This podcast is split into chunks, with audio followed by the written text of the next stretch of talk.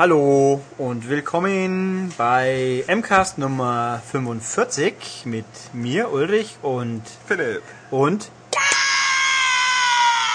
ist doch großartig, oder? eine neueste Errungenschaft. Ja, ich war einkaufen, da stand so eine lustige kleine Kiste rum mit der Warbox. Dann habe ich da draufdrücken müssen und dann macht's. Und das finde ich ganz toll. Deswegen passiert das vielleicht noch ein 2, 3, 8, 75 Mal öfters heute. Aber genau. Und wenn ich bremsen muss, werde ich halt draufdrücken auf diese Funbox. Also öfters sozusagen. Ja, dann wollen wir mal. Ähm, wir newsen gleich mal los. Und zwar heute gab es zwei hübsche kleine Infos, nämlich 3D Dot Game Heroes kommt auch in Deutschland. Europa, Deutschland, prima, und zwar schon im Mai. Wer es nicht kennt, wir haben im Heft ein, zwei Mal darüber berichtet, auf der Der Webseite. 11. 2009 war das. Wunderbar. Online www.maniac.de. Ja, gibt's auch einen Trailer jetzt. Und ja, das kommt halt über Topware, glaube ich, was ein bisschen obskur ist. Wie kommen die an dieses Spiel? Aber Hauptsache, es kommt überhaupt raus. Prima. Und schauen wir mal. Also es ist letzten Endes ein Zelda-Clone mit großen Pixeln, Figürchen. Genau, ein 8-Bitte-Rollenspiel. in Pixel-Monster-Polygon-Look. Ähm, das andere Spiel, was noch nicht sicher bei uns rauskommt, aber es hat einen Äh, europa ganz kurz, wir müssen natürlich sagen, das kommt PS3 exklusiv. Ja, ist ein PS3-exklusives Spiel. Ähm, das andere Spiel ist ein PSP-exklusives Spiel und hat bisher nur so Ami-Release gehabt, aber jetzt auch bei uns, nämlich äh, Half, Half. Hero. Und weil ich festgestellt habe, dass da ganz sicher ganz wenig Leute was drüber wissen, wollte ich jetzt eigentlich kurz den Test vorlesen. Ha, ich muss bloß das richtige Heft finden. Das hat der gute Thomas Nickel für uns getestet als Import. Du kannst ja auch frei darüber sinnieren und es zusammenfassen. Ja, dazu müsste ich jetzt auswendig wissen, was ich nicht tue. Also, Half Minute Hero ist ein Action-Strategie-Rollenspiel. Äh, Weltenrettung ist ein langwieriges Geschäft und wenn dabei auch noch Dinge wie Subquests und Erfahrungspunkte ins Spiel kommen, geht so etwas selten in weniger als 30 Sekunden, 30 Stunden, hoppla, über die Bühne. So viel Zeit habt ihr in Half Minute Hero auf der PSP nicht. Hier will die Welt in 30 Sekunden vor den bösen Overlords gerettet werden. Inklusive Zufallskämpfen, Waffenkauf, Levelgrinding und finalen Bosskampf. Klingt irrsinnig und ist es auch. Ein Pix euer pixeliger Held rast wie von der Tarantel gestochen über die Oberwelt, verhaut innerhalb kürzester Zeit bissige Monster und steigt Level im Sekundentakt auf.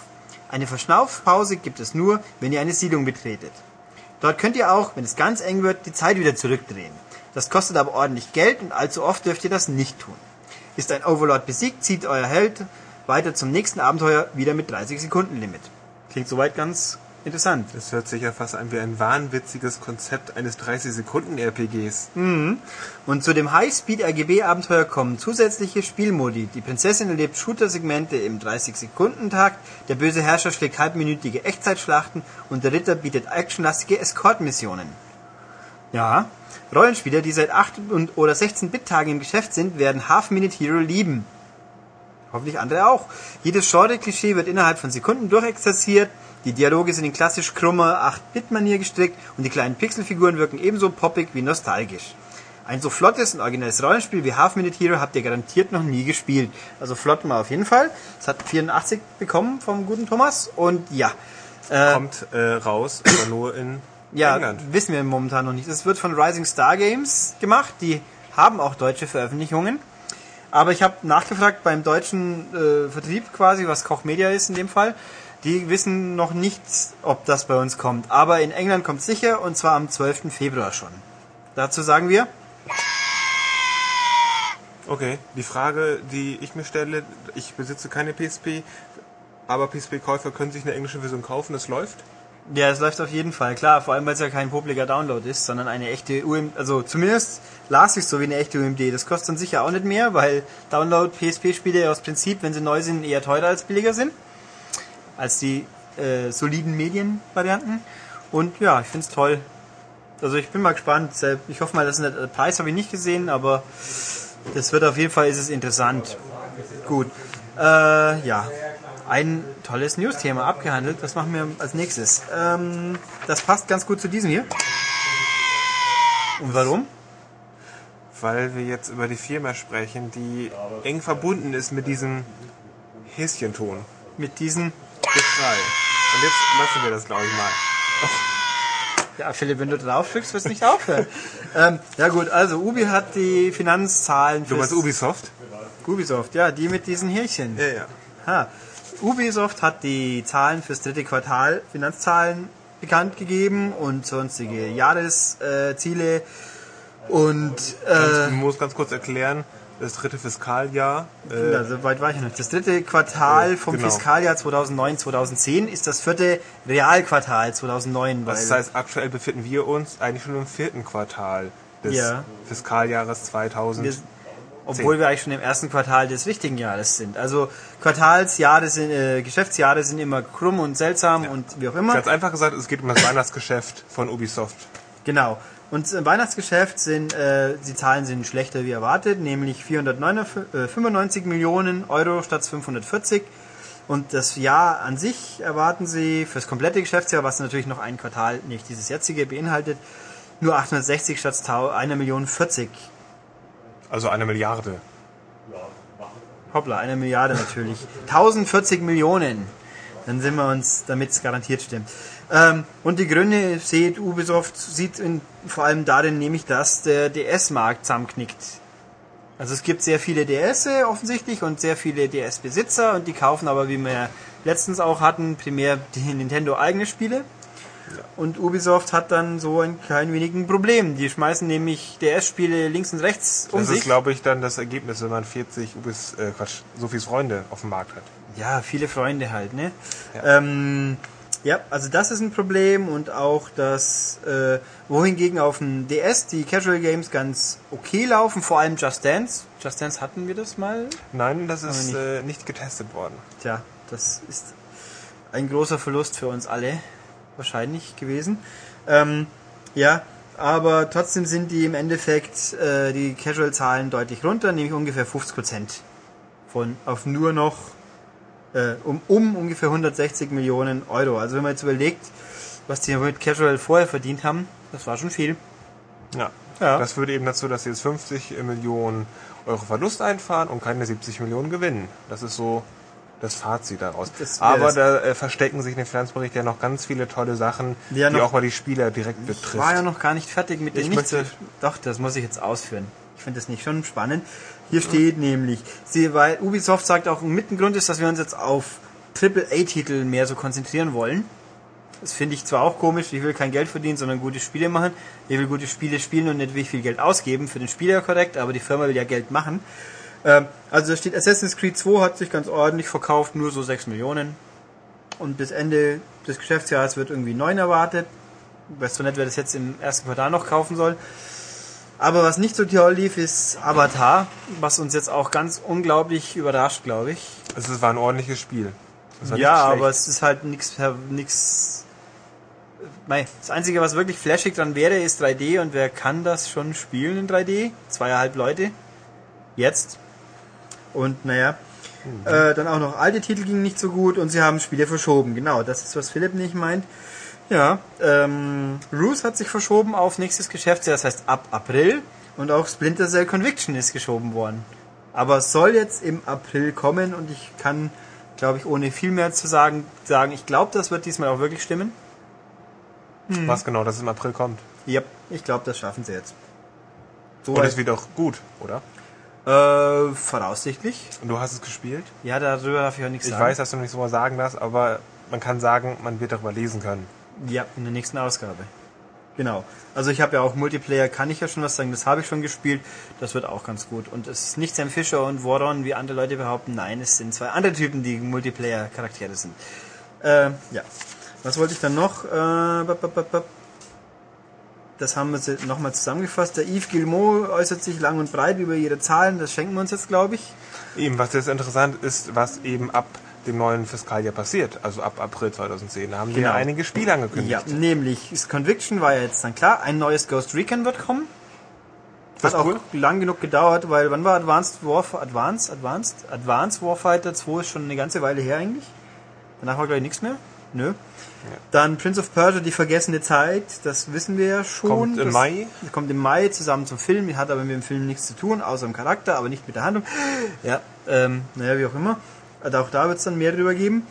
Äh, ein neues Driver kommt. Huch. Und zwar, Ubisoft hat ja mal irgendwann die Driver-Lizenz gekauft. Seitdem ist ein Driver passiert, nämlich Driver 76 für die PSP.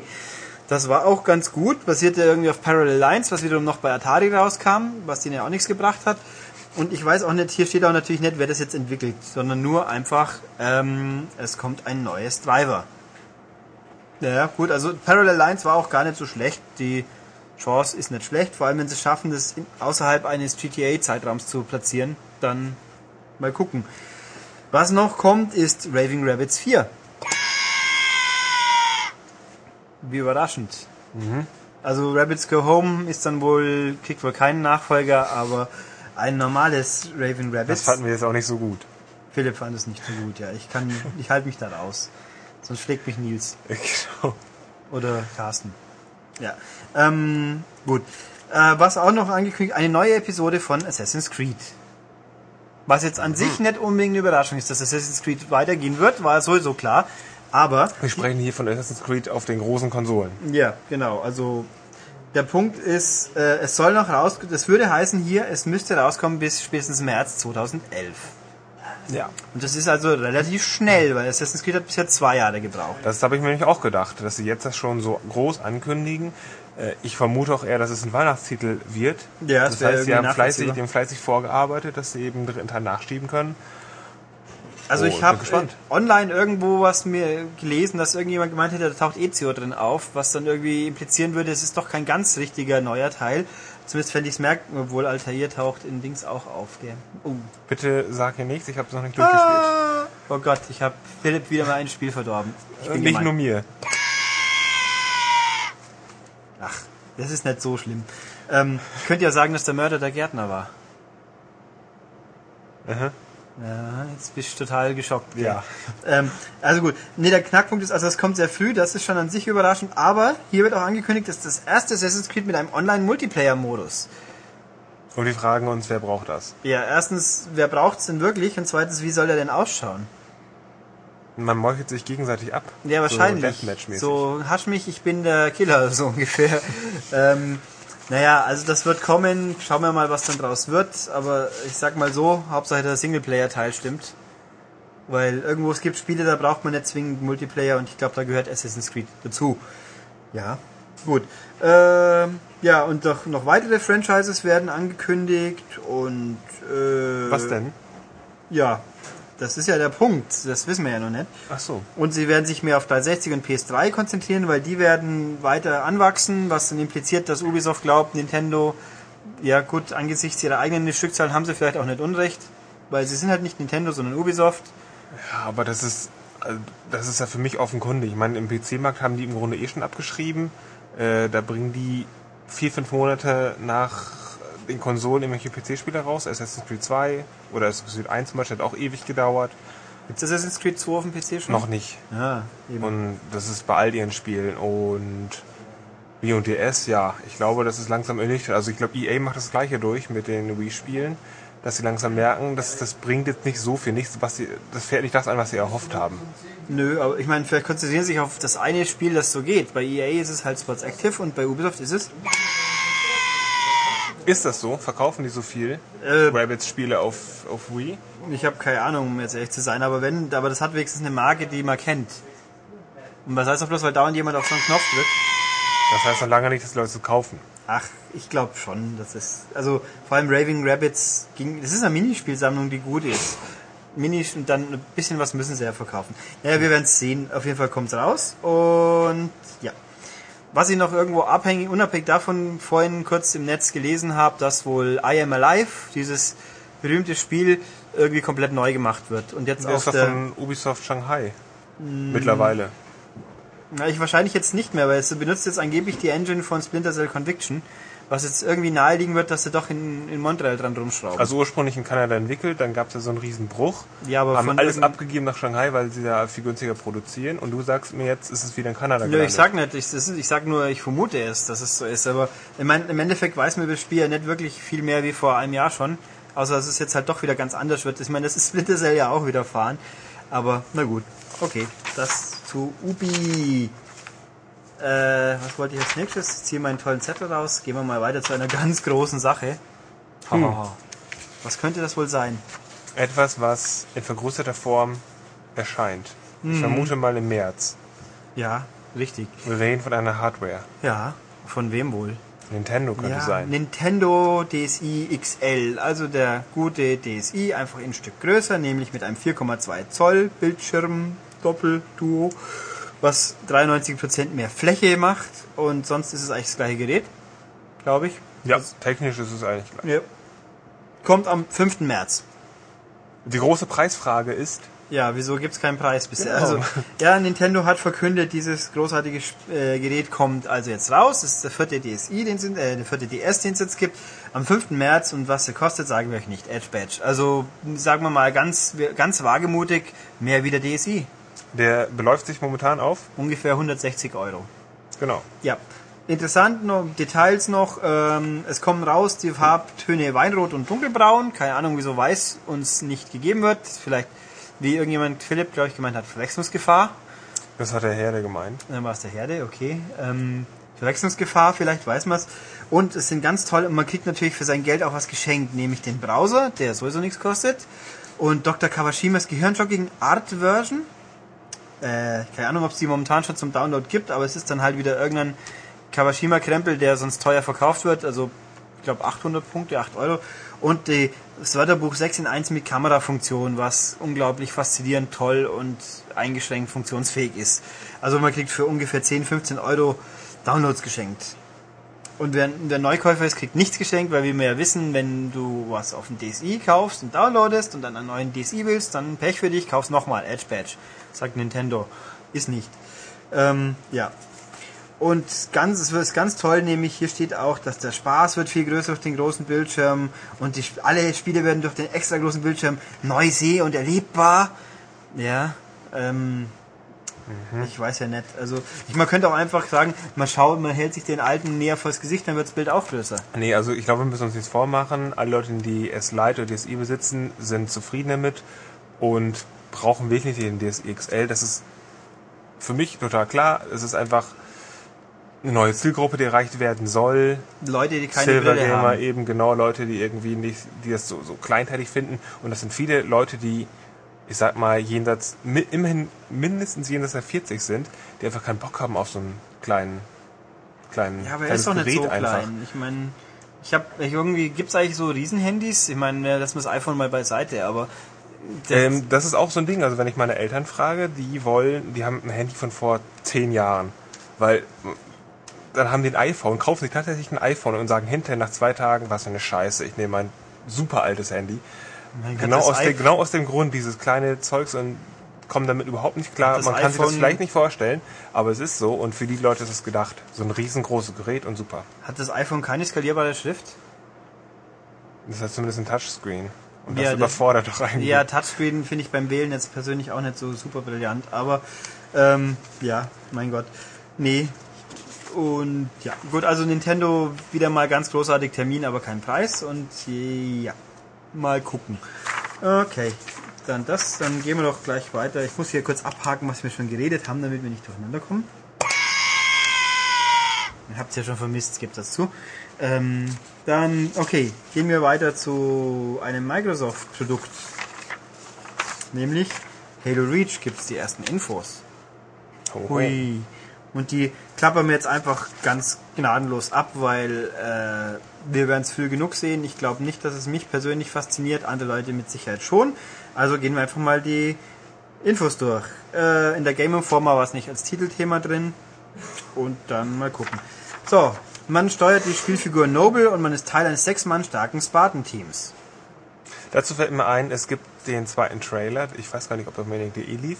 Nö, glaub, weiß ich Vor einigen Wochen ist der zweite Trailer veröffentlicht worden und da geht es übrigens auch darum, in ein Sechs-Mann-Team und ähm, in dem Trailer wird es so dargestellt, dass man gerade der Sechste ist. Also man ist das Der sechste sechste- Rad am Wagen. Der sechste Spartan, der da gerade ankommt und alle warten auf ihn und dann... Schon wieder äh, ein Rookie, das war doch bei Oddstest so. Ja genau, also man wird da so auch bezeichnet als der Neuling. Reach spielt gleich wieder wann? Ich glaube davor noch, oder? Reach spielt vor dem allerersten Halo auf dem Planeten.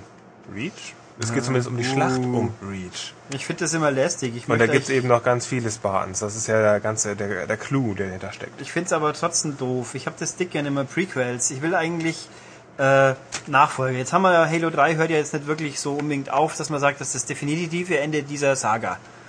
Wieso muss ich jetzt die ganze Zeit Prequels spielen? Wieso gibt es Spider kein Spider-Man 4, sondern Spider-Man geht in die Highschool? Weil das storymäßig am einfachsten ist, einfach nach vorne zu gehen. Zurückzugehen, ja, weil, ja, Ja. aber, naja, ich find's doof. Okay, was haben wir hier? Die Kollegen haben spezielle Waffenvorlieben. Das ist ganz was Originelles. Bei Squad-Based Shootern gibt's ja überhaupt keine Spezialrollen üblicherweise. Mhm. Das Ausmal der Schlachten Du soll musst in dem Fall noch sagen, wir meinen hier solche Sachen wie ein Sniper so, oder den, der, genau, also die, äh, Ja. vielleicht hier auch ein Medi-Man. Jo. Oh, ein Medic. Das Ausmal der Schlachten soll erheblich zulegen, bis zu 40 KI-Feinde gleichzeitig. Ja, gut, okay. Das wird dann sicher gar nicht chaotisch. Ich weiß nicht. Äh, spielt auf dem Planeten Reach, das hat Philipp gerade gesagt. Es gibt hohe Berge und tiefe Wälder. Naja, solange es keine Endloskorridore sind. Neue Fahrzeuge, unter anderem zivile Vehikel. Hui.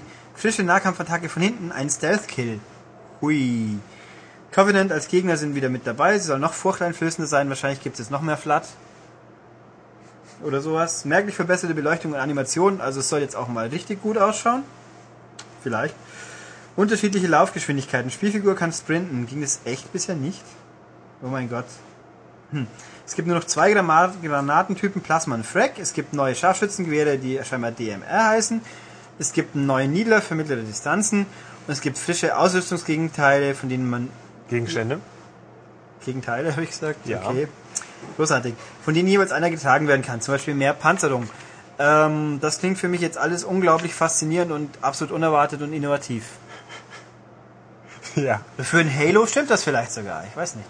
Ähm, also, ja. Ich muss dazu sagen, Halo 3 war der erste Ego-Shooter, den ich in meinem Leben durchgespielt habe. Und ich glaube, das war vielleicht nicht unbedingt die faszinierendste Wahl. Aber ich hab's und ich habe ihn sogar auf normal durchgespielt und ich habe diesen geschissenen blöden vorletzten Level mit dem elenden Flat-Scheiß erledigt. Und das hat mich, glaube ich, ein bisschen negativ beeinflusst in meiner Ich, Auffassung glaub, ich glaube, ich glaube es auch. Äh, An sich sind die Halo-Spiele ja schon gut. Und Ja, Halo Reach wird sicher, sich, sicherlich ganz, ganz toll. ja, aber ich sag zu Halo, das hat, also nach diesem Flat-Level habe ich mir nur gedacht. Hm. Ja. Also gut, es gibt Halo-Infos. Äh, haben wir das abgehakt. Dann weiter. Begeben wir uns weiter zu diversen Sony-Themen oder ah nee, erst ein Mischthema, nämlich ein Rolli. Das hast du geschrieben, die Meldung. Du meinst Final Fantasy 13? Genau. Ja, da gibt's was Neues. Erstmal, es gibt gerade einen neuen UK-Launch-Trailer, Den haben wir auch auf unserer den Webseite. du gerade hochgeladen hast und nicht mehr angeguckt habe, Nö. den ich äh, irgendwie ziemlich toll fand, muss ich sagen. Die Frage ist nur, was für eine Version war in diesem Trailer zu sehen. Uh. Es gibt irgendwo eine Aussage von irgendeinem Square-Fuzzi, der meint, ja, die 360-Version sieht genauso gut aus wie die PS3-Version. Das ist jetzt auch furchtbar schockierend, das erwarten wir jetzt einfach mal. In live bestätigen können wir es noch nicht. Aber wir hoffen einfach mal. Naja, Final Fantasy 13 ist auf jeden Fall wieder ins Gespräch gekommen. Zum einen dadurch, dass es am 9. März in Deutschland erscheint, in Japan bereits draußen ist und sich der Art Director von Final Fantasy 13 zu Wort gemeldet hat. Ähm, der hat einen Namen, den ich echt nicht aussprechen kann. Isamu Kamiko Koryu. So ungefähr. Isamu Kamiko Koryu. Wow. Ja gut, irgendwie so halt. Na, Ja. auf jeden Fall, äh, der hat von sich reden gemacht, weil er gesagt hat, dass doch erhebliche Inhalte aus Final Fantasy 13 nachträglich entfernt wurden, also zahlreiche Locations und ähm, er sagt, das, hätte, das ist so viel gewesen, da hätte man gleich ein neues Final Fantasy 13 rausstricken können. Tja, jetzt wissen wir auch, was passiert nächstes Jahr. Final Fantasy 13 2. So ungefähr. Oder- oder Im, schlimmsten, Im schlimmsten Fall natürlich Download-Content. Wir wollen es nicht hoffen. Ähm, also wurde angeführt, ein ganz Areal um Lightning's Haus entwickelt.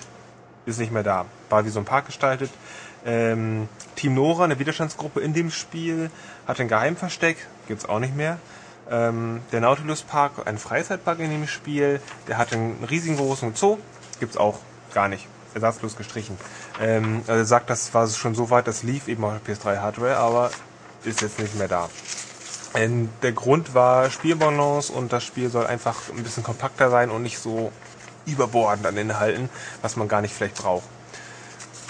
Ja, Da können wir dann die Schlüsse raus jetzt ziehen. Ja, Missmanagement in der Entwicklung. Ich meine, wieso mache ich so viel, wenn ich es dann wieder wegschmeiße? Ja. Also ähm, grundsätzlich ist es so, dass man sich ja viele Sachen überlegt und nicht alles schafft ins endgültige Produkt. Ist ja völlig normal. Ich meine, wie viele Sachen schreiben wir in Artikeln, die schlussendlich nicht erscheinen oder nicht gedruckt werden? Tja. Tja, da könnten wir gleich ein zweites Heft draus machen. Das ist immer skandalös, aber ähm, wenn die Sense ja. durchgeht. Ich weiß nur nicht, ich bin nicht so drin in der Entwicklung. Ich weiß nicht, inwieweit die voranschreiten, dass sie nicht vorher sagen können, nee, das brauchen wir nicht, ist zu viel. Anscheinend ist es aber schon fertig programmiert worden und dann rausgeflogen. Tja. Da kann man schreiten über Sinnhaftigkeit oder wir sehen es eben wirklich wieder in einem zweiten Teil oder in einem oder die International Luxus Edition für Geldabschöpfung. TM. Ja. Ähm, ja. Aber weil ich gerade so schön gesagt habe, viel Missmanagement in der Entwicklung. Was fällt uns dazu ein? Hm. Etwa ein Sony-Titel? Könnte sein. Etwa ein sehr teures, ein Prestige-Objekt. Ja. Das um zu sagen, sein. ein Spiel, das, wenn es erschienen ist, das ist schon viermal erschienen, so ein Spiel, hat es doch der äh, Hardware sehr geholfen, sich noch besser zu verkaufen. Wir reden nicht von Gran Turismo. Fünfter Teil ist in der Entwicklung, hat jetzt schon laut äh, Mastermind, wie heißt er noch? Ja, ich, ich, ich möchte mich ungern blamieren. Yamauchi, Kazunori Ja, den Yamauchi. hatte ich nämlich auch gerade im Kopf, aber ich weiß nicht. Ich glaube, wenn das nicht war, haben wir uns das gerade blamiert, aber ich glaube, es stimmt schon. Er hat schon 60 Millionen US-Dollar verschlungen, was verdammt viel Geld ist. Ähm, da kann ich uns anführen, sind momentan, also sind gerade Zahlen aufgetaucht, wie teuer denn ein ja, ein Konsolentitel im Durchschnitt ist. So ein AAA-Titel, wie man so schön sagt. Und, Und das waren doch tatsächlich im Schnitt 20 Millionen US-Dollar. Ja. So ein Durchschnittstitel, so ein Riesentitel kostet. Modern Warfare 2 war bei 50 Millionen Entwicklung, äh, Gran Turismo 60 und das Ding ist ja, dass die, der Skandal, das Spiel ist noch nicht fertig. Ja. Ähm, Sony hat eine Pressemitteilung rausgeschickt, ähm, wo drin stand, Spiel ist verschoben auf äh, TBA, also TBA Announced, unbekannt. Mhm. Ähm, das ist brillant, weil ja nach fünf Jahren gibt es dann endlich mal einen Monat wenigstens und jetzt plötzlich, äh, äh, ist nicht. Ja. Da war auch irgendwie wegen, wegen der aufwendigen Entwicklung. Ja. ja das Ding ist, ähm, das hat für eine Rüstung gesorgt. Sony Europe hat dann gesagt, oh, sorry, bezog sich eigentlich nur auf Japan, sollte im März erscheinen, jetzt kommt es im April raus, sagen die.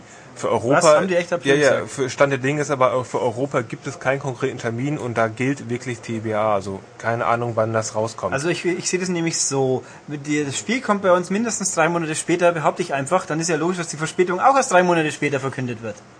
Haha. ja. ja, das kann sein. Auf ja. jeden Fall darf man noch etwas äh, darauf warten. Ja, und angeblich irgendwo wurde mir zugetragen, ich habe es jetzt nicht verifiziert, es ist also alles drin, was jemals versprochen wurde. Wetter, Schaden, Cockpit, alles. Ja, vielleicht ist auch diesmal ein Spiel drin im Gegensatz zur PSP-Fassung. Das wäre okay. Ja, da kann man ja schon ein bisschen drauf warten. Aber langsam wird es ein Treppenwitz. Ich meine, natürlich wird es sich trotzdem fett verkaufen, wenn es irgendwann mal rauskommt, aber irgendwie, ah, mein Gott, ich sag dazu nur. Hm, aber wie gleich? Ja, damit. Aber PS3 gibt es ja noch ganz viele andere tolle Infos, nämlich ähm, God of War gibt es jetzt, ich, nehm, ich glaube, wir haben es noch nie vorher genauer ausgewählt, deswegen machen wir es jetzt. ähm, Deutschland oder Europa, sag mal lieber Europa, weil Deutschland, gucken wir mal, ob es überhaupt rauskommt. Eh, man weiß ja nie, ein bisschen brutal vielleicht. Ähm, die Ultimate Trilogy Edition kommt bei uns raus der Knackpunkt, der wichtigste Knackpunkt an dem Ding ist, da ist God of War 3 drin und die God of War Collection. Haben wir da schon mal drüber geredet? Ich weiß gar nicht. Ich bin mir nicht sicher. Auf jeden Fall sagen es nochmal. Sprich God of War und God of War 2, die PS2-Titel, äh, remastered in HD. 60 Bilder pro Sekunde sind mit dabei. Ja, die man in Amerika ja seit einiger Weile äh, kaufen kann für geschätzte 30 bis 40 Euro, wenn man es selber importiert. Ähm, und die gibt's Stand jetzt in Europa nur in dieser Edition. Und ich finde das. In dieser im Übrigen limitierten Edition. Nie. Gut, man weiß es ja, nicht, wie viele Millionen die davon herstellen, aber es ist begrenzt. Ja, und das, das ist für mich zum Schreien. Ich finde es saublöd. Es tut mir leid. Ich meine, äh, ich will doch nicht unbedingt. Wieso verkauft man es nicht einzeln? Ich glaube, Sony würde mehr Geld machen, wenn sie es einzeln verkaufen. Sony hat scheinbar kein Geld nötig. Ich finde es einfach doof. Weil ich möchte doch so Dinge, ja, erstens mal hätten wir es jetzt schon längst kaufen können. Und, äh, naja, also in dieser tollen Edition ist noch drin die Spiele, ein Artbook, Postkarten, Es gibt zusätzliche Spielinhalte zum Download, wieder per Code wohl. Eine Kampfarena mit Herausforderungen, äh, vier, drei, vier Charakterdesigns, also Outfits und Videoinhalte, die mal wohl nicht eine Blu-ray noch beizulegen oder DVD war wohl zu teuer, deswegen muss man sich downloaden. Die Geschichte der Legende, also von God of War einfach ausführlich und Audio-Bonus-Inhalte kann man die downloaden, das ist hier schwer zu sagen. Äh, die liegen vielleicht bei. Der Soundtrack der Trilogie und eine inspirierte Heavy Metal Hommage, die sich Blood and Metal nennt. Und das Coolste an der ganzen Geschichte ist der Preis, nämlich in England kostet es auch nur 110 Pfund. Was 120 Euro. Was jetzt ich glaube, das ist schon- cool zu vergessen. Das Teil kommt natürlich in einer schicken Box, Ah ja. die der Büchse der Pandora nachempfunden ist. Sieht auf dem Bild sehr gut aus. Ansonsten, es gibt nur dieses eine Bild, ob das jetzt irgendwie billig verarbeitet ist oder hochwertig. Das weiß man noch nicht. Sieht auf jeden Fall aber sehr schick aus schon mal. Das ist wohl wahr, aber irgendwie ärgere ich mich trotzdem. Nach, nach wie vor, der Preis ist, für das, was drin ist, ist er, glaube ich, schon ganz okay. Aber ich will halt bloß die Spiele haben vielleicht. Aber das kann ich ja nicht. Nein, ich muss gleich Soundtrack und Dings. Ach stimmt, da ist nicht einmal eine Figur drin, fällt mir gerade auf. Also es ist der gängige Standard Special Edition Bonus, sprich Figur, ist hier nicht dabei. Das wäre sonst eh nur ein schäbiges Ding. Wenn ich mich an die Ja. letzten Special Editions erinnere. Ähm, Avatar hatte eine Figur Ja, drin, die war publik. die sehr, sehr billig war. Die Batman Edition hat diesen Batarang, der, Der in Europa recht billig war und in Amerika wohl besser, vom Hörensagen. ja, da können die Europäer, die Deutschen, aber die es kaufen, natürlich auch nichts für, wenn es in den USA besser ist. Mm, Das ist wohl wahr. Und äh, wie war die von Assassin's Creed? Ich habe mich noch nicht ausgepackt. Tja, ausgepackt, ich bin ja der einzige, der einzig Glückliche, der keine abbekommen hat. Ich kann es nicht sagen. Tja, musst du halt Geld ausgeben, wie andere Leute auch. Nein, das werde ich sicherlich tun. Aber dafür, ja, also, Habe ich gesagt, tun oder nicht tun? Das werde ich sicherlich nicht tun. mh, ja, man kann es auch so spielen, das ist schon richtig. Ähm, da fällt mir ein. Einfach so. Ähm, bap, bap, bap, bap. was wollte ich gerade noch sagen? Waren wir mit Special Editions? Ähm, irgendwo kam doch jetzt hier auch eine Special. Ach ja, die stimmt, die Bayonetta Special Edition, die es nicht bei uns gibt, aber auch kein Drama, finde ich. Ich bin jetzt grundsätzlich, ich kaufe mir tendenziell eher normale, weil ich ganz gerne Spiele ins Regal stellen kann, was bei so großen Kisten ein bisschen schwierig ist immer. Ja. Wenn man Ja. natürlich nur ein Spiel ins Regal stellen will, dann geht's. Aber ich brauche Zu, zu Bayonetta fällt mir ein, wer wirklich ein bisschen Bayonetta Merchandise haben will oder sowas, kauft sich das nächste Heft, da ist ein Gewinnspiel drin. Ah, ich glaube in Amerika gab es irgendwie für Vorbesteller Bayonetta-Poster. In Hochglanz und deswegen abwischbar. Ich habe was viel Cooleres organisiert. Oh, eine Bayonetta echt aufblasbare Figur. Ich sag mal so ganz mysteriös sage ich, man kann Bayonetta lecken. Oh, Ja, brillant. Das muss ich jetzt ein Explisit-Label auf diesen Podcast setzen oder nicht? Hm, na gut, okay, Special Editions. Äh, und noch was zu Sony, nämlich, das war ja die CES, die Consumer Entertainment, was heißt das eigentlich? Showcase? Show?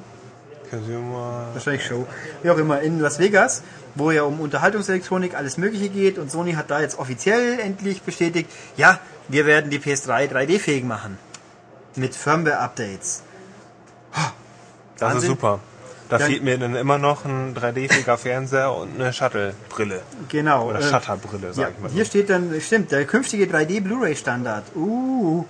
Und ja, man braucht die Brille, technische Details, bla bla bla. Und oh, laut Brancheninsider wird die PS3 aber aufgrund der fehlenden HDMI 1.4 Schnittstelle dreidimensionale Darstellung nicht mit voller 1080p Auflösung wiedergeben können. Ich habe immer, irgendwo hieß es immer, man braucht 1080p, damit 3D überhaupt funktioniert. Vielleicht braucht man es halt doch nicht. Äh, ich finde es eh ein bisschen bizarr. Das heißt ja, alles, was jetzt rausgeht, wird auch keine 1.4 Schnittstelle haben. Mein toller Player zum Beispiel. Ähm, ja, also es ist dann sicher ganz unglaublich toll. Auf der IFA gab es ja auch schon Wipeout HD in 3D zu sehen und jetzt auf in der CS haben sie wohl Stardust in 3D spielen lassen. Der Knackpunkt ist, die Spiele müssen alle gepatcht, geupdatet irgendwas werden. Von Haus aus kann kein Spiel magisch in 3D umgewandelt werden, scheinbar. Auch nicht Avatar. Ja, aus Avatar kann es ja eh schon. Die brauchen Eben. keinen Patch. Und Invincible Tiger, dieses tolle Download-Spiel. ähm, ja, also da bin ich. Äh, das lässt mich ehrlich gesagt ein bisschen kalt, weil einen neuen Fernseher kaufen wir nicht schon wieder einen. Ja, du Armer. Ja, ich arme. Ich habe erst letztens einen kaufen müssen. Das war schlimm genug. Immerhin kannst du einen leisten. Ja, okay. Yes. Ja. Ich meine, so Pixelfehler, ähm, also ich hatte eine lustige Plasma-Panel-Schaden mit einer Leuchtlinie, die dann so senkrecht durchs Bild ging. War ganz toll. Natürlich knapp hinter der Garantie, damit es sich auch so richtig lohnt, aber ja, na gut. Ähm, du hattest zu Weihnachten einen neuen Fernseher. ja, von meinem eigenen Geld, also nicht geschenkt, so ist es ja auch nicht. Man freut sich trotzdem drüber. Ja, mein, gut, wobei ich jetzt ein Mensch bin, der zwischen Full HD und 720p jetzt nicht so die unglaublichen Unterschiede erkennt, aber man hat's halt und Statussymbol und weiß der Teufel.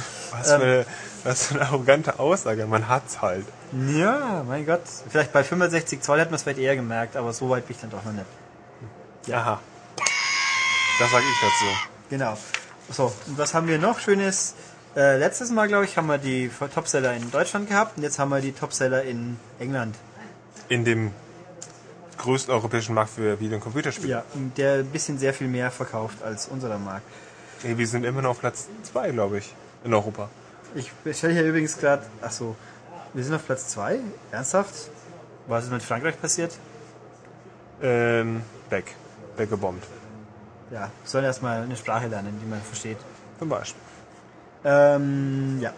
Gut, ich bin hier gerade etwas fasziniert, aber da komme ich noch dazu. Also die guten, die freundlichen Briten haben hier ihre Liste, die Top 10 aller Plattformen, da ist dann theoretisch PC dabei, wird aber letzten Endes nicht viel Einfluss haben. Und Bei dem Platz 1 Spiel glaube ich schon, denn das ist keine große Überraschung. Es ist Call of Duty Modern Warfare 2. Das wäre aber, meine ich, auch ohne PC auf Platz 1. Vermutlich auch, aber durch PC-Verkäufe das sicherlich nochmal seine Position auf Nummer 1 festigt. Ja, wahrscheinlich. Und auf Platz 2 haben wir FIFA 10, was uns jetzt auch nicht so schockt. Platz 3 bis 5 wohlgemerkt über alle Plattformen hinweg ist Wii Sports Resort, Wii Fit und Wii Fit Plus. Und dann kommt Assassin's Creed, dann haben wir wieder Mario Kart Wii, dann kommen Mario und Sonic bei den Olympischen Winterspielen. Dann Call of Duty, World of War und FIFA 09. Das ist jetzt irgendwie schon fast frappierend, dass Spiele vom Vorjahr, in dem dieses dann noch ja. die hinteren Plätze abräumen. Das ist hart. Da kannst du mal sehen, die, die Briten, die wissen schon, was gute Spiele sind. Ja. Und was, gute, was ein guter Sport ist. Aber wir haben hier also viele Wii-Spiele und, und die anderen Verdächtigen, üblichen Verdächtigen. Ja. Ähm, gut. Logischerweise ist dann äh, bei die Wii Top 5 ist dann auch relativ unspannend, nämlich wie Sports Resort, wie, wie Fit, wie Fit Plus und Mario Kart Wii, die sind ja auch in den Top 10. Also man sieht, wie viele Wii-Spiele da über den Tisch gehen. Aber auf Platz 5 ist ein New Super Mario Bros. Wii und nicht Mario und Sonic. Huch. Hm. Das finde ich nicht insofern spannend, weil ein DS, auf dem DS auf Platz 1 ist Professor Layton und zwar der erste Teil. Jetzt bin ich mir nicht mehr ganz sicher, ist der erst 2009 rausgekommen, aber ich glaube, den gab es schon 2008. Also, stimmt. Platz 1 ist also das Spiel von 2008. Platz Aber wie zwei, gesagt, ich habe in diesem Jahr auch Kinowerbung gesehen. Von yeah, Professor Layton und der erste, der erste Teil. Richtig, da habe ich mich ja damals auch gewundert. Im Frühjahr kam plötzlich Layton-Werbung, obwohl das Spiel schon ein halbes Jahr raus war. Ich habe sogar im Spätsommer gesehen. Im wo? Im Spätsommer. Ach so, ja. immer noch so eine nee, Die machen auch, glaube ich, immer noch Werbung jetzt. Ich glaube auch äh, Bleibtreu und Ulmen machen, Die machen ich, aber, glaube ich, vom zweiten, von Pandora. Auf jeden Fall für den zweiten. Ich bin mir nicht sicher, ob es für den ersten auch machen. Sie machen auf jeden Fall auch für Mario Kart Werbung. Obwohl es das auch schon ein bisschen gibt ich glaube, vier Jahre.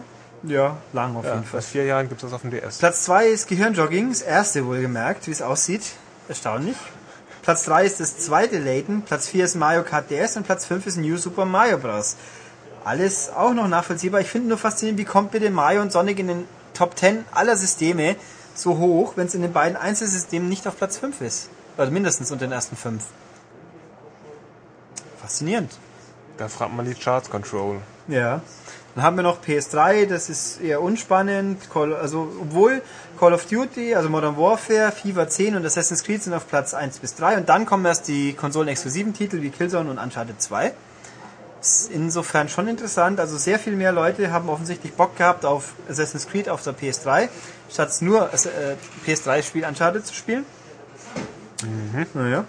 Und jetzt dann PSP. PSP ist, äh, ja, Platz 1, FIFA 10. Okay. Platz 2, FIFA 9. Das ist bitter. Dann kommt Gran Turismo, na gut, Ratchet Clank, Size Matters, also das ist auch schon ein Jahr alt, meine ich. Und Little Big Planet. Ja. Ähm, ich kann dazu nur sagen, ich verstehe, warum FIFA auf Platz 1 der PSP-Charts ist, weil ich mir den PSP schon ab und zu mal ausgeliehen habe und ich ja immer im Zug unterwegs bin und das macht so viel Spaß auf PSP. Ja, aber das ist trotzdem 09 auf Platz 2 und 10 auf Platz 1. Also ja, beide ist auf natürlich schon äh, bizarr. Das ist schon hart. Und dann haben wir noch die 360 und da haben wir. Oh, da bin ich jetzt gerade fasziniert von England. Also Modern Warfare 2, FIFA 10, Forza Motorsport 3 vor Assassin's Creed 2 Und da kommt Halo und Halo ODST. Ost. Ja. Ähm, aber das Forza in England, dann muss irgendwie Forza die Hälfte seiner Spiele in England verkauft haben. Also mal nur so als ganz grober Maßstab. Ich gehe einfach mal davon aus, viele, viele, viele 360-Besitzer werden äh, online sein. Und wenn du eine Runde gedreht hast bei Forza, wird das in den Leaderboard eingeführt. Und ich habe mal geschaut, irgendwie nach vier oder sechs Wochen waren es war nicht mal eine Million. Es kam ja auch die Meldung kurz vor Weihnachten, wir haben jetzt eine Million Forzas verkauft. Ähm, was immer für mein Empfinden nicht wirklich viel ist. Es ist okay, aber nicht wirklich viel. Aber wieso hat Assassin's Creed weniger?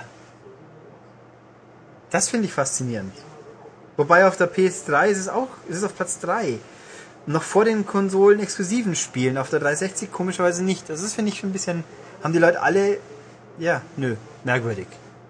Ein Ja. Rätsel. Sehr merkwürdig. Wir können ganz Mysterium. kurz nochmal einen Vergleich ziehen zu Deutschland, ähm, weil nämlich PS3 und 360 angeführt werden von FIFA 10 und auf Platz 2 ist Modern Warfare 2. Und ich dachte mir in dem Moment, als diese Flughafenszene damals ähm, aufgeflogen ist und es hieß, oh, Modern Warfare 2 ist in Deutschland doch nicht umgeschnitten. Ich mir überlegt, ja, wie viele Leute haben da wohl ihre Bestellung schnell storniert und in England sich die ungeschnittene Fassung besorgt. so und vielleicht haben die dann ein bisschen Anteil daran getragen, dass Modern Warfare auf den Konsolen in England eben auf Platz 1 steht. Ja, Weil FIFA 10 einfach, das hat man immer wieder gehört in UK auch, einfach der Riesenabräumer war. Sie haben so viel verkauft davon. Also FIFA 10 ist das bestverkaufte FIFA bislang. wobei mir hier gerade auffällt, Pro Evo findet sich in dieser Liste auch nirgends, aber das Ja, da sind eben die das- Engländer. In der alle Plattformenliste wäre es natürlich auch unfair, weil da gibt es ja auf. Ja, obwohl, eigentlich gibt es Pro Evo doch auch für alles, was die PS, was es FIFA auch gibt, oder? Fast, zumindest. Was sagst du da? Gibt es Pro Evo auf irgendeiner Plattform nicht, auf der es FIFA Auf 10 gibt? dem DS gibt es in diesem Jahr nicht mehr. Ah, ja gut, ich glaube mal, der DS wird dann die kleinste der Länder Dafür ist für den. PC-Markt Pro Evo einfach das wesentlich bessere Spiel. Ich weiß nicht, ob die mehr verkaufen, aber es Pro Evo, also PC-Markt ist für Pro Evo sehr wichtig. Ja, Und FIFA dümpelt da vor sich hin, weil weil es FIFA vielleicht für den PC einfach eine, eine eigene Entwicklung ist und eine sehr schlechte. eine Pups-Umsetzung quasi. Ja. Aber wieso auch immer EA. EA ist ja, ist ja nicht so, dass EA jetzt völlig in Geld schwimmt. Da könnten sie das vielleicht dann auch nochmal Anpassen. brauchen, das Geld. Aber nein. Na gut. Ähm, ja, dann haben wir diesen kurzen, knackigen Newsblock, glaube ich, hinter uns gebracht. Das, heißt, das, das feiern wir doch mit einem herzfachen, herzhaften.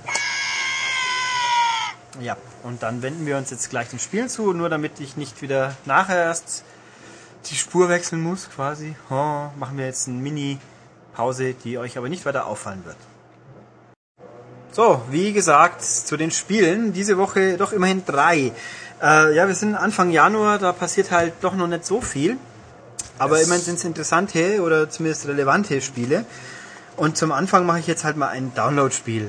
Das habe ich jetzt endlich auch gespielt, wird im nächsten Heft natürlich drin sein. Und zwar für die PS3 Blue Toad Murder Files. Und ich weiß überhaupt nicht, worum es geht und das äh, wirst du mir jetzt aber wahrscheinlich und den Hörern nochmal erklären. Das werde ich zumindest versuchen. Ähm, Im Übrigen habe ich davon wirklich keine Ahnung. Für Ja. all diejenigen, die das immer sehr lustig finden, wie meine werten Kollegen, dass ich ja Ja. ein wenig die Sachen entschlüsseln möchte. Ja. Mhm. Genau. Okay, Ja. berühmte Frage, was ist denn das jetzt? Ja, es ist ein Spiel, das man downloadet. Für die Okay. PS3. Von welchem Genre denn? Äh, Rätsel, würde ich jetzt mal nennen. Oh, Rätsel, okay. Also Blue Mit Toad, Geschichte? Ja, mit Geschichte, ganz großartig. Blue Toad, Blue Toad. Blue Toad Murder Files ist schon mal, es ist von Relentless Software. Relentless Software sind seit vielen Jahren ganz prima erfolgreich. Die machen nicht immer die Bass-Spiele. Mhm. Das ist jetzt aber kein Bass. Es Oha. ist ein eigenes Spiel. Voll heftig, hey. Echt krass. Ähm, Toad Murder Files ist auch ein Episodenspiel. Es ist auf sechs Folgen ausgelegt, die man alle schön brav einzeln kaufen soll. Die ersten zwei gibt's im Sonderangebot für, für 13 Euro statt zusammen 14. Woo. Das hört sich nach sehr viel an, also Das teuer. ist, es ist teuer. das kann man so gut Gibt's Gewissens die, sagen. gibt's die anderen vier gibt's jetzt schon? Nö, also Stand jetzt, also Stand Aufnahme jetzt, das heißt Donnerstagnachmittag. Wenn nicht heute noch eine neue kommt, gibt's immer noch erst zwei, aber Wie teuer ist eine Folge? sieben. Deswegen Euro. auch gemeinsam 14. Und im, im Bundle, im Ja, Luxusbundle. du hast gesagt, du hast gesagt im Bundle ganz günstig. ja, es war ironisch. Ach so. Ah. Diese Ironie konnte selbst, diese konnte selbst ich nicht folgen. Tja. Ähm, Erzähle mir mehr über das Spiel. Ja, Wer bin ich und was mache ich? Du bist ein Detektiv. Ein ganz wahnsinnig britischer Detektiv. Also man ist einer von vier Detektiven der Blue Toad Murder, äh, der Blue Toad äh, Agentur, wie auch immer. Das sind halt Detektive. Man kann sich einen auswählen, hat auf ein Spielfluss genau null Einfluss, außer dass der Charakter halt unterschiedlich aussieht.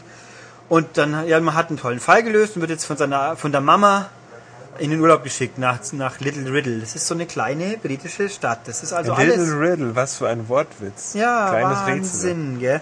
Ähm, da kommt man halt dann an, ja, und das ist halt wirklich eine ganz urbritische Stadt, so klischeebeladene Charaktere, der, der Wachmann und der Bahnhofsvorsteher und der, der Hotelfachmann, äh, Hotelier, der arrogant ist und äh, ja, der, der Müller, der an der, seiner, seiner Mühle steht und so Zeug halt. Und die alte Schwa äh, Ratschkattel, die halt am, das ist ein Begriff, den man versteht in Norddeutschland, Ratschkattel. Nein. Das ist also eine geschwätzige alte Frau, die viel Gerüchte verbreitet und den Mund nicht zukriegt. Was heißt es, ich laufe durch irgendeine Nö. Welt rum und führe Dialoge? Ja, es ist mehr oder weniger, man klickt, sagt hier, man sieht die Karte, dann der Ort, da geht's hin und da klickt man, dann steht man an dem Ort, sieht seinen Charakter, brabbelt, der mit anderen Charakteren vollgebrabbelt wird, selber nichts sagen kann, wieder mal stumm ist. Und ja, und man, ja, Okay, dann führt man Dialoge, aber es ist ein Rätselspiel. Das ist ein Und Rätselspiel, weil man einfach im Endeffekt läuft so ab, man geht zu dem Ort, dann erzählt einem der dortig anwesende Charakter, brabbelt einen voll auf im feinsten Englisch mit feinen englischen Untertiteln, die nicht ein bisschen transparent sind. Also das Ding gibt's nicht auf Deutsch. Was jetzt einerseits, äh, wie gesagt, englische Klischeesprache schön, aber es macht es nicht unbedingt einfacher, gerade wenn man es nicht ganz so toll kann. Äh, und dann halt in Folge des Dialogs gibt's ein Rätsel. Also es erinnert in der Hinsicht ein bisschen an Layton, nur dass Layton einfach viel mehr und viel besser ist. Ja. Also nicht eine Episode umfasst, und dann passiert natürlich ein Mord und man geht dann zu den Verdächtigen und redet mit denen. Und am Schluss sollte man bitte schön anhand der Hinweise rausfinden, wer es war, was zumindest in der ersten Episode, die ich gespielt habe, äh, völlig irrelevant ist, weil die ganzen Hinweise, die man vorher sammelt, ist, ein einziger ist relevant im Endeffekt und der wird in der Dialogszene verbreitet und nicht in einem Rätsel. Toll. Äh, Also es gibt zwölf ganze Rätsel, die wirklich ganz toll sind. Am Anfang so teile den Namen deiner Kollegen zu, also was simpel ist, anhand eines Textes. Oder finde die Reihenfolge raus, wie irgendwas stattfindet, finde raus, wie der Weg ist, den jemand nimmt anhand von zwei, drei Bedingungen. Das sprich an Kreuzung A macht er das, wenn er das sieht und so. Ähm, ja, Das hört sich jetzt nicht komplex an. Nö, es ist nicht wirklich komplex. Man kann, es gibt mal eine Aufgabe, die spoile ich jetzt einfach mal. Da muss man, gegen Ende des Spiels muss man die Ratschkattel nachbauen anhand so einem Phantombild. Äh, Dings, wo man halt Augen, Nase, Mund tauscht. Was ganz brillant ist, weil die hat man halt eine halbe Stunde vorher mal gesehen und dann muss man halt nur wissen, wie sie aussah, was nicht so anhand wirklich die Nasen, gerade äh, fünf Nasen, wie soll ich mir das denn merken? Da habe ich dann halt 15 Versuche gebraucht, bis ich die richtige Kombination irgendwann getroffen habe. Toll. Ähm, andere Sachen sind total einfach. Eine, was mich richtig gestört hat, eins war, da muss man anhand der, die, auch wieder die Ratschkattel ist schuld. Die erzählt, sie sucht einen Koffer, der verloren gegangen ist und sagt dann den Feind so, und da gibt's keine Untertitel an der Stelle.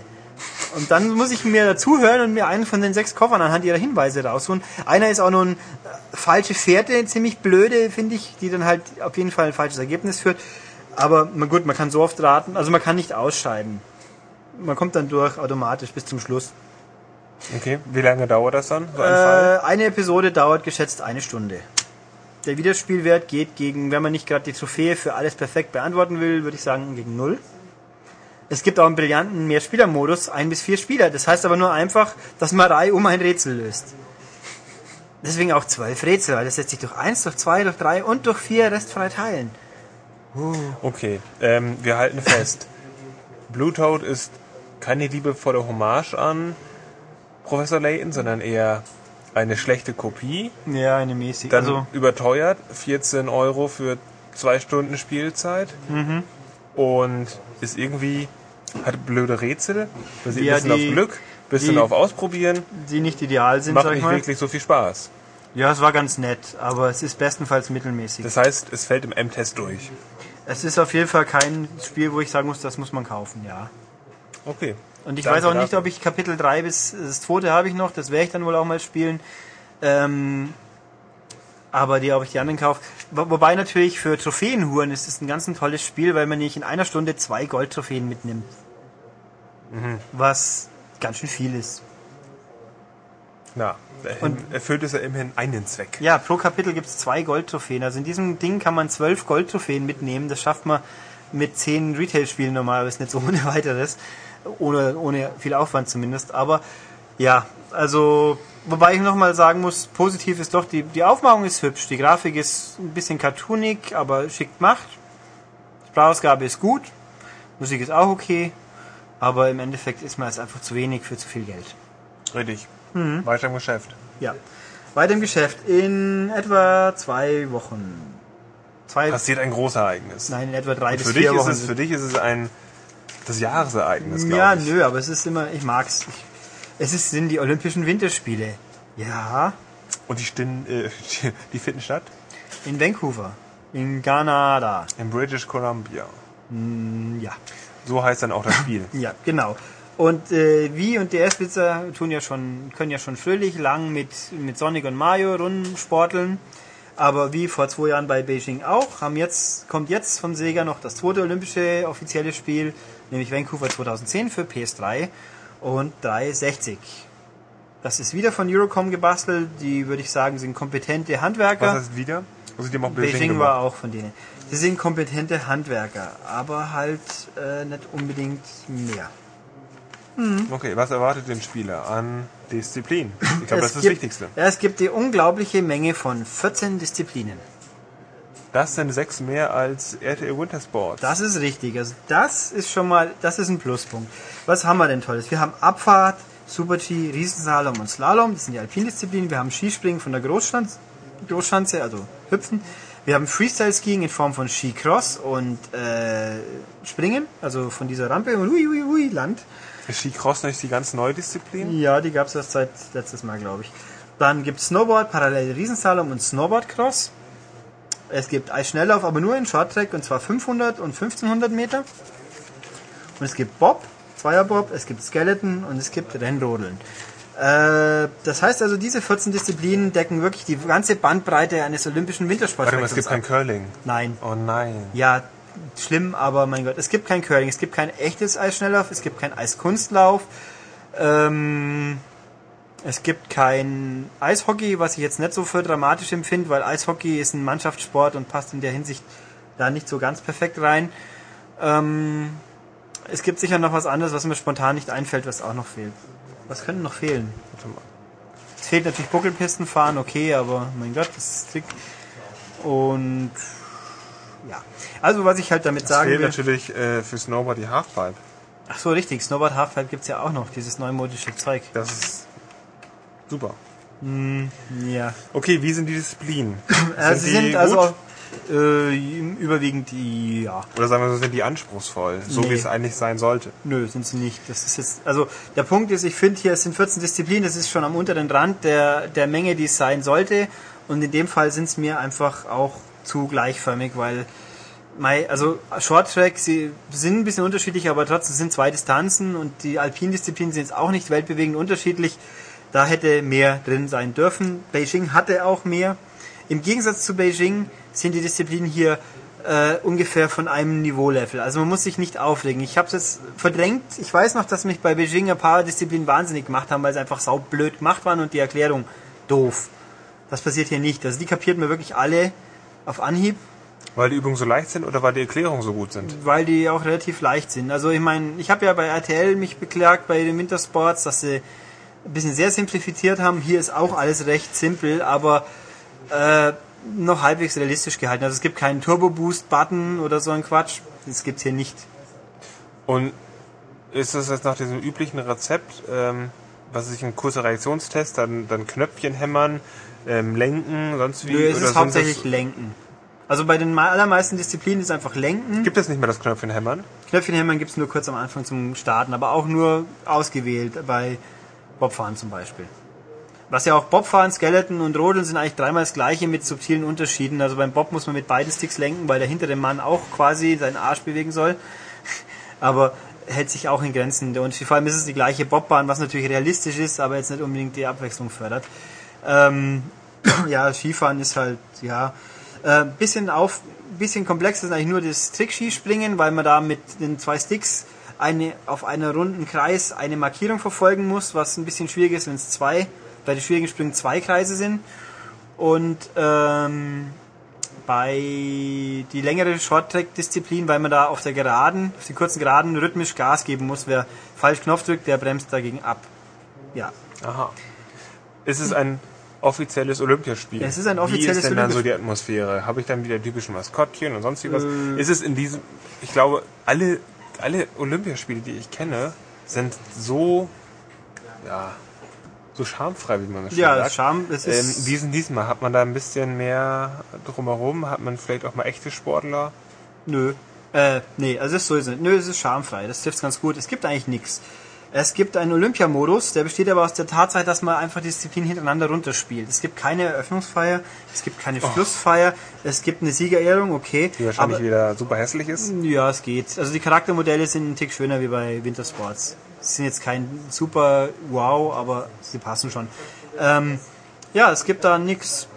Was ich ganz besonders übel finde, es gibt eine Gesamtwertung, wo halt für jede die Gold, Silber und Bronzeplätze verwaltet werden. Die muss man sich aber erst auf Knopfdruck herholen und wenn man mit der letzten Disziplin durchgeht, ist, dann wird die nicht mal angezeigt. Das ist einfach vorbei. Batz, aus, vorbei. Das ist ganz schlecht für Multiplayer.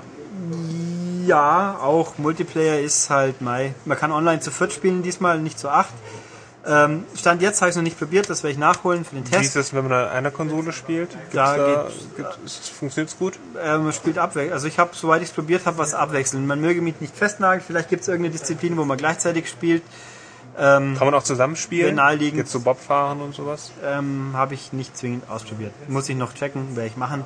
Gerade bei Shorttrack muss ich sagen, da, also bei Shorttrack wird es sich anbieten, aber beim Parallel Slalom Parallel? parallel da, also, ich weiß nicht, ich habe jetzt beim Abfahrt und so, also Splitscreen nicht, hm, wenn es es gibt, dann sicher nicht für allen Disziplinen, sagen wir es so. Ähm, aber immerhin, man kann zu viert spielen, das geht, ja. So, die Frage ist doch jetzt, wenn man Bock hat auf so ein Wintersportspiel und auch auf Olympia abfährt und, und ist es dann denn empfehlenswert oder wie schnell ist Sega Mario und Sonic da? Äh, ich würde sagen, das Mario und Sonic ist viel besser. Es hat einfach mehr zu bieten. Okay. Spielt sich auch tatsächlich teilweise anspruchsvoller. Das Einzige, was hier noch dazu kommt, sind Herausforderungen. Da hat man insgesamt 30 Bei Stück. Vancouver meinst du? Ja, hat 30 Stück, wo halt, ja, jetzt hier darf das Mindesttempo nicht unterschritten werden, hier muss man äh, wiederum Punkte sammeln, die auch über Tempo gehen, dann hast du, die Steuerung wird umgedreht, also links-rechts ist umgedreht, äh, man muss irgendwas aufsammeln, halt das übliche Gedöns. Also jetzt auch kein, das ist ganz nett und kurzweilig, aber halt auch kurz. Es ist also keine Rollkrepierer. Nö, Spiel. es ist kein Rollkrepierer. Das ist schon, also ich würde es auch eher kaufen, wenn man jetzt unbedingt dieses Jahr ein neues Wintersportspiel braucht, als das Wintersports von RTL, weil das ist halt einfach noch weniger. Wobei RTL hat zwar quasi einen Karrieremodus mit Charakter aufleveln und persistent äh, Fähigkeit, aber das holt es auch nicht raus. Hier fehlt es aber einfach komplett. Also man hätte so viel mehr machen müssen, finde ich. Bei Vancouver jetzt. Ja, Gut. aber hat man nicht. Also äh, ich würde sagen, vielleicht nach der Olympiade warten, dann billig mitnehmen und bis dahin Mario und Sonic spielen oder das Turin-Spiel kaufen von vor vier Jahren. Das war nämlich auch nicht wirklich schlechter. Ich habe sowas mal gemacht. Ich habe immer die ganz alten Sportspiele Ja. nachgekauft, weil die sich eh nicht ändern. Also die Neuauflagen oder die jetzt ein Vancouver ist, Ja. das hätte auch vor drei Jahren erscheinen können. Also Vancouver 2010, es ist nicht schlecht, aber es ist einfach lässt einfach viel aus, was es machen hätte können. Wieso immer? Ja, Wieso immer ist ein schlechtes Deutsch? empörend. Hm. Ja, aber jetzt haben wir noch ein schickes Spiel, was richtig gut ist. Ähm, richtig. Wir haben das letzte Spiel für diesen heutigen MCAST und das ist ein Ubisoft-Spiel.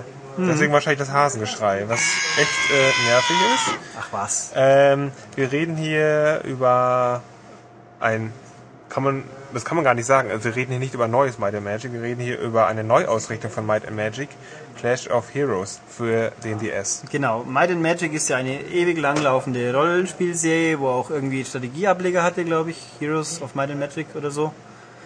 Und auf Ja. der, das letzte Might and Magic, was uns auf Konsole entgegengekommen ist, war äh, Dark Messiah of Might and Magic Elements. Das war so eine Art äh, Ego Rolli Fantasy, also so eine Art, ich sage mal Oblivion für Arme. Also es war jetzt nicht unbedingt schlecht, aber halt auch nicht besonders prickelnd. Ähm, ja, und das jetzt hier, Might and Magic Clash of Heroes, ist jetzt also auf dem DS. Und es ist schon irgendwie ein bisschen ein Rollenspiel, aber eigentlich vielmehr ist es ein cooles Strategiespiel. Das aussieht wie ein Knobelspiel. Ja, kann man so sagen. Genau. Ähm, es hat dir sehr gut gefallen. Ich du hast ganz äh, toll. diverse Tests darüber geschrieben. Ähm, und mir hat's überraschenderweise auch sehr, sehr gut gefallen. Tja, es ist nämlich, also so ein Mai, also die Geschichte erzählt, so ich das jetzt begriffen habe, so quasi spielt in der Frühzeit vom Might and Magic Universum, aber was soll's. Da rennen halt viele junge Menschen rum und Elfen und Zauberer, die halt Also die typische Fantasy Ja. einfach. So der Elfen. Ja, da geht's um den Pakt. Krieger und- Der böse Schurke, der hinter allem steckt, will den Pakt zwischen Menschen und Elfen torpedieren und dann werden Leute umgebracht und man muss sie rächen als Nach, als Sprössling davon und so weiter. Und marschiert halt so ganz klassisch über eine 2D-Map und äh, mit Zufallskämpfen gibt's auch und so weiter und man erkundet halt ein bisschen die Umgebung und sammelt Gegenstände und äh, ja, oder? Doch. Wo wir eigentlich schon fast so viel gesagt haben, mit Umgebung erkunden. Also man Ja, läuft eigentlich von, von Knotenpunkt zu Knotenpunkt. Ja. Man kann jetzt nicht frei rumlaufen, dann ist es alles vorgegeben. Ja. Also es ist eine Ähm, Oberweltkarte quasi, über die man Genau, marschiert. und dann genau, marschiert man alles ab und trifft ähm, Leute, Freunde, Verbündete, wie auch genau. immer, genau, er führt Dialoge mit so schönen Avataren, lustige, sehr schicke 2D-Sprites Mhm. und kriegt so eine nette Fantasy-Geschichte mit. Gut Ja. gegen Böse natürlich, äh, das Klassische. Und ja, das, das Motivierende einer Sache sind ja die Kämpfe. ja. Der, Genau. Der Punkt, Knobelpart. ja, richtig. Nämlich, also vor, na, da kommen wir nachher zu. Der Knobelpart ist nämlich, man meint zuerst, das ist äh, ein Knobelspiel, weil wenn man jemanden trifft, marschiert die Armee auf. Oben steht die böse Armee, unten die gute.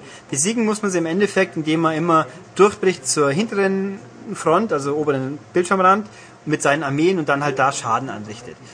Ja, Genau, jeder Gegner also, hat seine, seine HPs, ähm, Ja. seine Lebensenergiepunkte. genau. Ähm, Die muss man dann gegen. Null bringen. Was suchst du? Wie viel, ein Screenshot aus dem Test. Wo habe ich denn die aktuelle Ausgabe liegen, damit ich nichts Falsches erzähle? Ähm, das Spielfeld ist, also es stehen, Moment, la la la la, das ist perfekt vorbereitet, wie immer. Hm, aber ich kenne das Spiel dafür sehr gut, das ist auch Schluss. Äh, 2, 4, 6, 8, na gut. Also es stehen acht, immer in acht Spalten, in sechs oder acht Reihen, ich weiß nicht mehr, stehen da oben. Und man, man beeinflusst seine Truppen. Es gibt drei, maximal drei Standardtruppenarten. Die haben auch farbkodiert, wo man sich auswählen kann. Ein und zwei Spezialtruppensorten. War das jetzt kompliziert? Ja. Also, Also ich habe nachgezählt, es gibt eigentlich acht verschiedene Truppentypen. ja, aber du kannst maximal fünf davon. Das sind vielleicht bloß acht. Also es gibt fünf verschiedene. Man kann fünf verschiedene Armee-Truppentypen in die Schlacht ziehen lassen. Drei normale, einen speziellen und einen super speziellen. Genau, und das wählt man dann eben vor jeder Schlacht Genau. aus. Das ist so ein bisschen der Strategiepart. Ja. Und die haben alle unterschiedliche, wie Philipp sagt, unterschiedliche Hitpoints, unterschiedliche Angriffswerte, unterschiedliche Vorbereitungsdauer des Angriffs. Das ist ganz wichtig. Ja. Ja. Das ist dann in dem Fall rundenbasiert. Genau, das ist ein rundenbasiertes Spiel. Man kann pro Runde mehrere Aktionen machen und die bestehen darin, man kann ein, den hintersten Mensch einer Spalte, einer Kol Kolonne, sag mal Spalte weiter, nehmen und dann zu einer anderen Spalte hin anrichten. So wie jetzt bei Magical Drop oder Astropop oder diverse Knobelspiele, die es halt so gibt. Ich habe das beides noch nie gehört. Naja, mir fällt auch kein moderneres ein, wo man jetzt so von oben was runterholt und wieder nach oben. Ja, es ist eigentlich wie so ein, wie so ein Puzzlespiel. Man nimmt einen Teil und klebt den an so eine Genau. andere Stelle an und man versucht dann ähm, eine Kombination aus drei Genau. gleichen Farben zu erreichen. Dann verbünden sich diese drei Genau. Truppenteile zu so einer Kette und dann hat man einen Angriff gestartet. Genau, also man kann eben Leute von Spalte zu Spalte verschieben oder man kann auch aus einer Spalte weiter oben jemand rausziehen, damit die hinteren nachrücken. Das So ähnlich wie in auch. Tetris. Äh, da kann man aber niemand rausziehen. Ja, man kann sozusagen einen Block ab- und aufbauen. Ja, so ein bisschen so. Ähm, und dann halt ist das Ziel, drei gleiche nebeneinander oder hintereinander zu stellen. Wenn man sie nebeneinander stellt, wandeln die sich um in, eine Schutz, in einen Schutzwall, der den Angriff des Gegners schwächen wird. Wenn sie hintereinander sind, in einen Angriffstrupp. Der braucht dann ein, zwei, drei, vier, ist unterschiedlich, Runden, bis er tatsächlich den Angriff startet. Und dann nach oben durchbricht. Sprich, der Gegner hat Zeit, eine gewisse Weile darauf zu reagieren. Ja, also ganz simpel, wenn man Angriff startet und meine Armee greift, äh, mein der Trupp greift gerade an mit zehn Angriffspunkten, dann bricht er nach oben durch in den oberen Bildschirm und dann stehen da ja die Gegner rum. Ähm, und wenn da jetzt, wenn der, wenn der Gegner seine Truppen da hat und die haben gerade fünf Lebenspunkte, dann werden die zerstört. Und mit fünf rase ich dann auf diese Endlinie zu und treffe ihn mit fünf äh, Schaden. Staden. Genau. Oder so ungefähr ist das gemacht. Genau. Und so läuft es halt ab. Und das ist das Grundprinzip des Spiels. Und es wird halt, da gibt es aber ganz, ganz viele Feinheiten. Eben, es wird zunehmend komplexer, man kann immer mehr machen ähm, und muss sich dann irgendwelche Angriffsketten überlegen. Wenn Und man- vor seine Truppen überlegen, welche ziehe ich in den Angriff, nämlich starke oder nicht. Je nachdem ähm, brauche ich unterschiedliche, unterschiedliche Runden, um eben wirklich durchbrechen zu können, weil der Gegner ist ja nicht blöd, der macht das gleiche ja auch. Genau. Und dann, es gibt die Spezialeinheiten, die man hat, die belegen mehr Felder. Die eine belegt zwei mal eins Felder, also zwei hoch, senkrecht und eins waagerecht. Ja. Und der größte Block macht zwei mal zwei Felder und die kann man alleine nicht gruppieren. Die muss man mit, mit Standardtruppen aufpowern quasi. Also da muss man ein oder zwei Standardtruppen dahinter stellen, dann kriegt man einen super Angriff von diesem Spezialcharakter. Der halt dann besonders stark ist oder halt Nebenfähigkeiten hat, wie zum Beispiel er hinterlässt mehr Schaden oder die Strecke, die er zurücklässt, wird vergiftet und dann neue, die da drauf gehen, kriegen Schaden. Also gibt es einen ganzen Haufen. Das kann man zum Glück immer nachschauen, während dem Kampf allerdings nicht. Das ist ein bisschen ungünstig. Also man muss schon wissen, was man jetzt da für Truppe hat, was die einen bringen wird. Die brauchen üblicherweise wesentlich länger, bis sie ihren Angriff starten können, aber wenn sie ihn durchkriegen, dann sind sie richtig fett. Und die sind limitiert, diese Sondereinheiten, und wenn man sie vom Feld zurückzieht, hat man sie verloren. Das ist nicht auch noch ein Punkt. Standardeinheiten kann man zurückziehen und dann später draufwerfen, die gehen einem nicht verloren. Spezialeinheiten schon. Da muss man so haushalten und mitdenken. Wie sicher bist du dir? Da bin ich mir ganz Ähm, sicher. weil ich habe nämlich noch mal so ein Einzelmatch gespielt und da habe ich auch meine Spielzeiteinheiten gehabt. Da und die standen im Weg immer rum und ich habe sie immer wieder zurückgezogen Aber und später ist- aufgerufen und sie waren immer wieder da. Ja, in einem Einzelmatch mag das auch sein, aber in der, in der Karriere hat man ein festes Kontingent an Spezialeinheiten, die man sich nachkaufen muss. Und wenn die tot sind, sind sie alle weg. Wenn man sie zurückzieht, dann gehen sie auch stiften. Also, Man kann nämlich auch gegeneinander spielen, das ist auch kurz am Genau. Rande gehört. Also ein 1 gegen 1 Ja. Duell kann man starten. und also Ähm, das, Wichtig ist vielleicht aber noch, ähm, ist die Aufstellung. Und die Aufstellung kann ich am Anfang nicht verändern. Die Nee. wird mir gegeben. Also ich rufe neue Truppen und dann werden die zufällig verteilt. Genau. Und je nachdem, wie die verteilt sind, kann ich eben leicht oder schwer neue Angriffsketten Genau, wählen. also am und Anfang- Das ist ein bisschen, ein bisschen Zufall. Das ist dieses Ja, bei den typischen ist Puzzle. gut, ja. Das Typische Ähm, bei den Puzzlespielen. Ich habe einfach ein vorgegebenes Muster und muss das Beste daraus machen. Also da das ist- ist mal günstig, mal ungünstig. ja, das ist wirklich am Anfang, die Grundaufstellung ist zufällig und dann gibt es auch die Möglichkeit, statt zu tauschen, einfach alle verbliebenen Truppenreste, die man im Hinter, der Hintern hat, dass die auf einmal los reinkommen. Das Ja, ist also dann man kann seine zufällig. Truppen wieder auffrischen, das heißt, man hat so neues Puzzlematerial, was einfach Ja. da reingeworfen wird und ich kann neue, einmal, neue, ich kann neue, neue Kombinationen bauen. Genau. Und das ist, das ist Zufall. Das ist der eine Knackpunkt, weswegen ich das Spiel nicht super toll finde, sondern nur sehr, sehr toll. Weil einfach, es kann passieren, dass am Anfang, wenn die Aufstellung am Anfang dumm ist, dann schaut man einfach blöd aus. Gerade bei Spezialkämpfen, die öfters auftauchen, wo man weiß, wenn ich hier nicht bald Schaden anrichte, wird er mich am an, hinten nach mit einem Schlag platt machen. Sowas kommt vor. Weil es gibt zwischen den Zwischenbosse oder Sachen, die man knacken muss, da gibt es dann Bedingungen. Dieses Zielfeld ist nur alle drei Runden offen oder der Obermods bewegt sich in einem bestimmten Sequenzschema hin und her. Sprich, man muss seinen Angriff so abteilen, dass die Leute auch durchrennen, wenn er gerade an der Stelle steht. Das sind alles Sachen, die Einfluss haben, die schon mal, die leider auch nerven können. So toll ich das Spiel finde und ich habe es immer wieder dann versucht, aber es kann vorkommen, dass man gleich am Anfang mit einer schlechten Aufstellung dasteht oder wenn sie gut ist, dann hat man diesen Vorteil. Das kann passieren. Das muss ich halt dummerweise sagen. Was ich auch ein bisschen schade finde, ist, man, man spielt fünf Charaktere nach und nach und man muss dann jedes Mal wieder von vorne anfangen. Also man levelt seinen Charakter hoch, kriegt stärkere Truppentypen, findet es toll, aber wenn dieses Kapitel Story rum ist, dann sieht man die nicht mehr wieder und fängt wieder von vorne an. Muss dann wieder sämtliche Truppentypen neu lernen, weil halt der, der Elf ganz anders drauf ist wie der Negromant zum Ich wollte gerade Beispiel. sagen, das ändert sich dann, man hat eine neue Klasse mit eben anderen Ja. Angriffen. Und die halt auch, also wo wirklich jedes Detail anders ist. Also man, man kommt schon rein, aber das ist ein bisschen aufwendiger. Also einfach mal so, hm, ich puzzle mal drei Minuten das ist nicht so unbedingt das Spiel. Also so Matches können auch recht lang dauern. Das habe ich auch gemerkt. Also ich habe glaube ich locker eine halbe Stunde an so einem, aber so ein richtig großer Fight gewesen. Mhm. Und wenn man dann äh, verliert, kriegt man verbracht. natürlich erst recht die Krise. Also Ich habe ganz knapp verloren, das hat mich sehr geärgert. ja, das, es gibt auch die, alle paar Runden lädt man seine Magie auf, man hat einen magischen Spruch, der dann jederzeit aktivierbar ist. Und der halt groß sein kann, der, der halt das Match auch kippen kann, wenn es dumm läuft oder gut Ja, läuft. wir müssen sagen, unsere Erklärungen hörten sich relativ kompliziert an.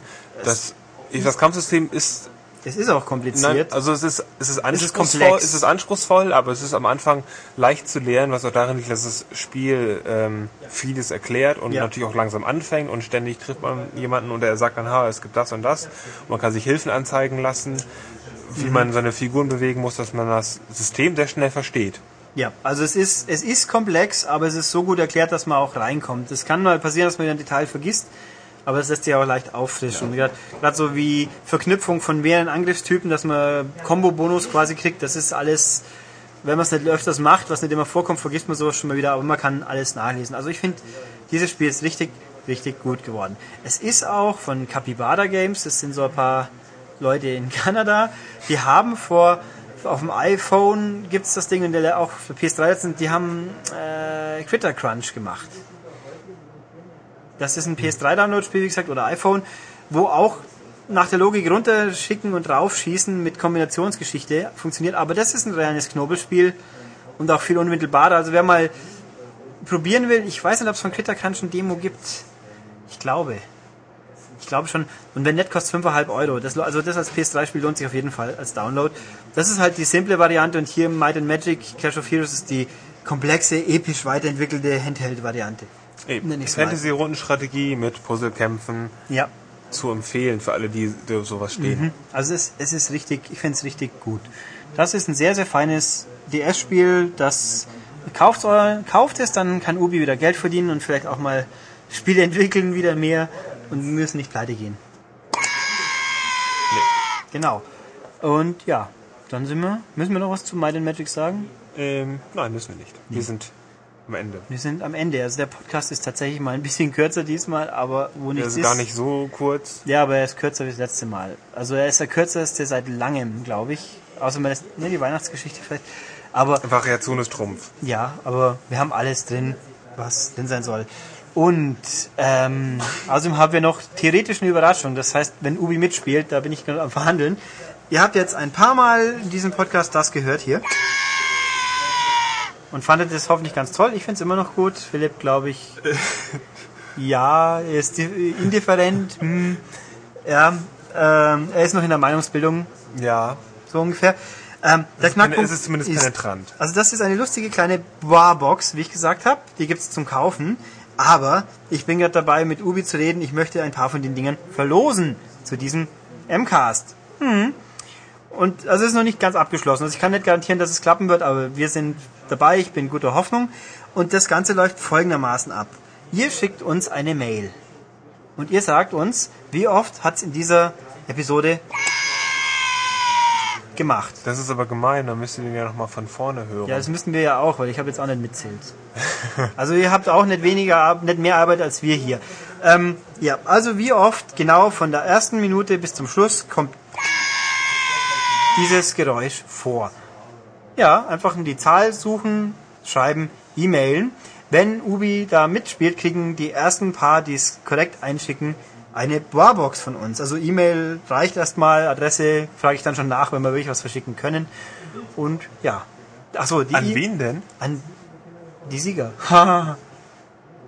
Und die schicken eine Mail an podcast.maniac.de, sollte ich natürlich dazu Ja, sagen. das meinte ich natürlich. E-Mail. Wer in den Kommentarthread schreibt, die Zahl wird disqualifiziert und kriegt ein böses Pfui von mir. Weil die anderen Leute sollen es ja selber nachzählen. Ihre, Gemein. ja, genau. Okay, ähm, ja, was gibt's noch? Also wir haben viele lustige ähm, gehört und dann den Podcast, den MCast jetzt quasi am Ende und das wie üblich, wer nicht nur gewinnen will, sondern auch sonst was mitteilen will, der möge das tun. Philipp ist ganz fasziniert. Fahre fort. Äh, der möge es tun im Kommentarthread per E-Mail an podcast.manic.de. Bei iTunes kann er auch gerne was Freundliches schreiben, das stört uns auch nicht. Ähm, ja. Fällt mir noch was ein, was wichtig ist? Nein, Nö. wir sind Okay. jetzt wirklich am Ende. Ja, dann sind wir jetzt am Ende und, Und ein einziges Mal betätige auch ich dieses. du hast heute schon mal, aber es war unabsichtlich. Doofe. Ja, stimmt. Aber du darfst auch jetzt zur Verabschiedung nochmal drauf. Okay. Tschüss dann. Tschüss.